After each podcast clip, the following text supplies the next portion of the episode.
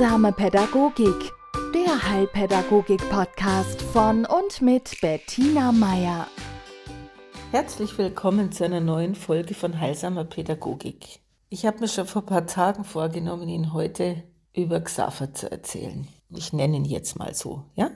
Ein äh, kleiner Bub, gerade fünf geworden, so von seinem Äußeren und vom Wesen, so eine Mischung aus Tom Sawyer und Huckleberry Finn. Also irgendwas Wildes, Lausbübisches hat er. Und äh, ja, er und vor allen Dingen seine Mama gehen seit einem Jahr durch harte Zeiten. Und da seine Mama durch harte Zeiten geht, geht er natürlich auch durch. Ja, bleibt ihm gar nichts anderes übrig. Und ich besuche ihn seit, ja, eben auch, glaube ich, einem Jahr. Einmal die Woche in seinem Kindergarten oder auch mal daheim. Und weil sein Aufwachsen sagen wir mal, unter schwierigen Voraussetzungen stattfindet, ist er keine fünf. Ja, er ist, machen Kinder oft, wenn etwas in ihr Leben tritt, mit dem sie schwer umgehen können und es ihre Ressourcen fordert, sie bleiben da stehen, wo dieses Ereignis eingetreten ist. Ja, er ist also immer noch vier, gerade so vier. Was man unter anderem daran merkt, dass er, obwohl er einen wachen Verstand hat, was das, äh, die Fantasietätigkeit und den Ausdruck dieser Fantasie ja seine Schwierigkeiten hat. Also er wollte das letzte Mal malen. Ich hatte nämlich schöne Stifte dabei und Papier und er hat es gesehen und ja, er will malen. Und dann legte er los.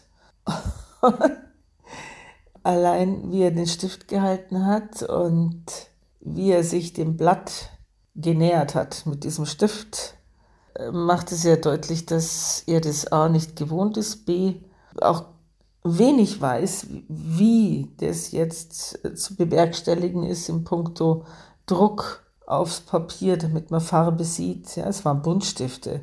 Ist natürlich äh, schon was Anspruchsvolles. Mit Wasserfarben kriege ich prinzipiell immer Farbe hin, aber Buntstifte haben, haben Eigenheiten. Ja? Gut, und dann hat er eine Spirale gemalt, also eins der Ursymbole der Menschheit. Denken wir an New Grange, denken wir an Höhlenzeichnungen. Spiralen sind die erste Ausdrucksformen der Menschheit. Und äh, die Bücher über Interpretation dieses Zeichens, die füllen auch Regale. Also eine Spirale und das sah dann für ihn aus wie eine Schlange und dann ja, und dann, dann stockte es. Er wusste also jetzt nicht recht weiter. Ich habe ihm dann vorgeschlagen, er könnte noch ein anderes Tier malen, ja, was denn sein Lieblingstier wäre. Tja, langes Überlegen. Ich habe dann Löwe, Bär, Tiger, Elefant, so das Gängige vorgeschlagen. Und plötzlich sagt er sehr bestimmt, ein Schwein. Sag ich, super, Schwein. Ideal, malst ein Schwein. Okay. Das zweite Problem war, ja, wie malt man jetzt ein Schwein? Also ich habe ihn ermuntert, einfach mal anzufangen, weil alles, was er anfängt und das in irgendeiner Form Gestalt annimmt, könnte man dann als Schwein bezeichnen. Ne? Tja, und ich habe dann gemerkt, er hatte echt kein, kein Bild von einem Schwein, also kein inneres Bild von einem Schwein, auf das er sich berufen konnte. Also zumindest nichts, wo er dieses dreidimensionale Schwein, das er vielleicht im Kopf hatte, wie das in, auf einem Papier aussehen könnte. So, und dann habe ich etwas gemacht, was ich normalerweise nie mache. Ich habe ihm ein schematisches Schwein vorgezeichnet und jetzt nicht so wie Erwachsene ein Schwein zeichnen würden, weil erstens könnte ich das gar nicht, ich bin nicht gut im figürlichen Malen. Und zweitens, äh, was nützt ihm ein erwachsenes Schwein? Also ich habe ihm ein ein Schema, schematisches Schwein hingemalt, wie ich das bei Tausenden von Vierjährigen schon gesehen hatte. Also einen dicken, fetten Bauch und einen dicken Kopf und einen Ringelschwanz und vier Beine und kleine Öhrchen und dann dieses typische Gesicht des Kindermalen, dieses nach vorne schauende, zwei Augen schauen uns an und ein Mund. Also es war wirklich, sagen wir mal, seinem Alter angemessen. Und das hat er dann ganz interessiert betrachtet und fing dann tatsächlich an, einen Kreis zu malen und einen zweiten. Und dann auch vier Striche für vier Beine. Wir haben gemeinsam gezählt. Ohren wollte er nicht. Das Gesicht hat er hingekriegt und auch einen Strich für ein Ringelschwänzchen. Und es war die erste gegenständliche Zeichnung, also keine Form oder grafisches Muster, sondern gegenständlich ein Tier, das dieser Junge jemals gemalt hatte. Und entsprechend stolz war. Also er hat dann die nächsten vier Blätter Schweine gemalt. Ja, das erste stand noch, da ragten die Beine in den Himmel. Das zweite war dann schon in der richtigen räumlichen Position. Und er hat verschiedene Farben verwendet und also er war begeistert. Und ich habe dann ganz stolz, also ich, er hat mir diktiert, was ich drunter schreiben soll, ja. Er hat dann auch ein, ein weiteres Kringel, eine weitere Kringelfigur gemalt, da hat er dann gesagt, das ist jetzt der dicke Xaver. Ja, also ich habe das alles kommentiert, habe also schriftlich festgehalten mit Datum, damit er das dann seiner Mama zeigen kann, was er da gemacht hat. Gut, am Ende der Stunde hat er seine Blätter an sich gerafft und ist davon gedüst.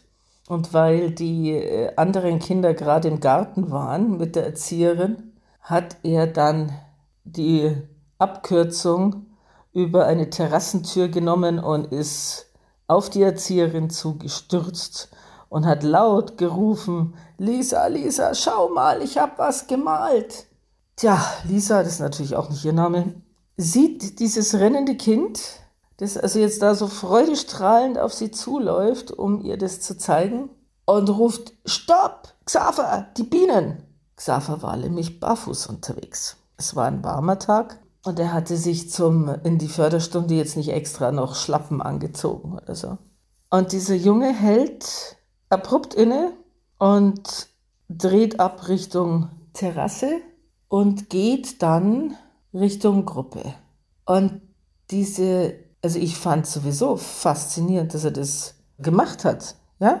Also es gibt ja auch Kinder, die hören das gar nicht, sondern die rennen einfach weiter. Aber es war so, ja, ups. Also dieser, diese Freude, dieser Elan, dieses, oh, guck mal, schau mal, diese Begeisterung, der wurde ein Stopp entgegengesetzt, was aus Sicht der Erzieherin notwendig war, weil in der Wiese lauern gefährliche Bienen anscheinend. Ich meine, ich habe zwar keine einzige Blume gesehen, aber gut, die wollte Gefahr abwenden von dem Kind, ja, und auch auf eine Regel hinweisen, wir ziehen im Garten Schuhe an. Der Effekt war, dass der Junge natürlich nicht von einer Biene gestochen wurde, aber dass seiner Freude erst einmal ja, die, die war ausgebremst. Ich bin dann mit ihm in die Gruppe, habe ihm hab seine Blätter gehalten, während er sich da seine Schuhe angezogen hat. Und dann kam auch die Erzieherin und hat sich die Blätter zeigen lassen, ja, die er ihr dann wirklich noch stolz gezeigt hat, was er alles gemacht hat. Ähm, sie hat es also quittiert mit der Form von Begeisterung, die dieser Erzieherin möglich ist. Sie ist jetzt nicht so der überbordende Typ. Gut. Und ich habe dann noch erläutert, was er da gemalt hat und wie super er das gemacht hat und so. Gut. Worauf ich hinaus will, beziehungsweise das, was mir so nachgegangen ist, ist, das ist so eine Situation, die wir als Erwachsene alle kennen. Ja? Also jeder von uns, würde ich sagen, hat schon mal ein Kind, das auf ihn zugelaufen ist und das ganz dringend irgendwas wahnsinnig Tolles erzählen wollte abgeblockt mit, der, mit einem Hinweis auf, stopp, zieh dir erst das und das an oder nicht jetzt, ich telefoniere gerade oder nee, äh, lang mich nicht an, ich habe gerade was Heißes in der Hand, ja?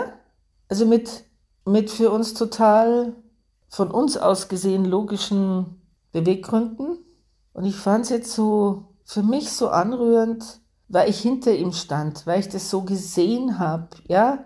Diese Haltung, dieses Laufen, dieses, ja, einfach, einfach dieses Strahlen, obwohl ich seinen Rücken gesehen habe, ja, und dann gesehen habe, wie dieses, wie, wie der ganze Körper sich plötzlich verändert hat und sich zurückgenommen hat und dann, ja, das Verlangte getan hat, wie schon gesagt, Hochachtung. Und ich finde es so, so wichtig, dieses, der Begeisterung nochmal ein, ein Forum zu geben. Ja, weil ich weiß, als Mutter von kleinen Kindern damals, man geht zur Tagesordnung über oder man kriegt es vielleicht gar nicht mit. Ja? Und dieses unbenommen, logisch zur Impulskontrolle gehört auch, dass ich lerne, auf Stoppkommandos von Erwachsenen zu hören. Ja, es kann Leben retten. Wenn ein Kind strahlend, weil es jetzt auf der gegenüberliegenden Seite seinen besten Freund oder die Lieblingstante sieht oder die Oma sich von der Mutter losreißt und über die Straße rennen will, ja, dann nützt ihm seine ganze Begeisterung nichts, wenn es äh, vielleicht unter die Räder kommt. Also darum geht es gar nicht, sondern es geht um die alltäglichen kleinen Dinge. Um dieses, wenn Ihr Kind Ihnen freudestrahlend irgendetwas erzählen will oder zeigen will, dass man da vielleicht als Erwachsener so diese Bruchteil einer Sekunde sich Zeit nimmt zu überlegen, was ist jetzt gerade wichtiger. Diese Begeisterung aufzufangen, ihr einen Raum zu geben und das dauert oft nicht lang. Das ist, das ist ein, oh schön, freut mich für dich. Ja? Oder ja, das, das, das, das finde ich jetzt auch spannend, erzähl mir doch drüber. Das ist nicht viel. Ja? Und eben wie, wie im Fall der Erzieherin, dieses Abwägen, ist diese Gefahr jetzt so groß, die von Bienen ausgeht, oder langt, wenn er sich nachher die Schuhe anzieht? Ja? Also diese Entscheidung, die kann ich ihr nicht abnehmen. Es ist eine Sache der Gewichtung. Und ja, das ist so etwas, wenn man sich oft, ja, ich erzähle Ihnen das auch deswegen, denn ich finde, Begeisterung ist so etwas, was uns im Erwachsenenleben so viel Motivation bringt und um was wir manchmal auch kämpfen müssen und was manche Menschen, auch junge Menschen, schon gar nicht mehr haben. Ja, die leiden an einem Desinteresse an, die leiden an mangelnder Begeisterung. Die haben oft ein Gefühl von bringt sowieso nichts, Resignation, ja, Enttäuschung, weil zu oft nicht hingeschaut wurde. Wen interessiert es schon? Und vielleicht ist mir dieses Bild auch so nachgegangen, weil ich das bei mir auch kenne. Sie von sich vielleicht auch, dass sie manchmal ganz erstaunt sind, dass es Menschen tatsächlich interessiert, was sie sagen, weil ihnen das als Kind selten widerfahren ist, dass ihnen zugehört wurde. Liebevoll, ermunternd, durchaus auch kritisch. Ja? Kinder fühlen sich durchaus ernst genommen, wenn Erwachsene sich nicht alles als toll und wundervoll verkaufen lassen. Also ein, das kannst du besser und das weiß ich, zur richtigen Zeit kann durchaus motivierend sein. Wichtig ist, dass man hinschaut. In diesem Sinne wünsche ich Ihnen eine Woche, die von Begeisterung geprägt ist, Ganz egal, ob Sie die in den Gesichtern Ihrer Mitmenschen sehen oder ob Sie sie selber spüren, machen Sie sich wieder auf die Suche. Und wenn Sie irgendwo sowas verspüren oder sehen, dann fördern, fördern, fördern. Tschüss. Heilsame Pädagogik, der Heilpädagogik-Podcast von und mit Bettina Meier.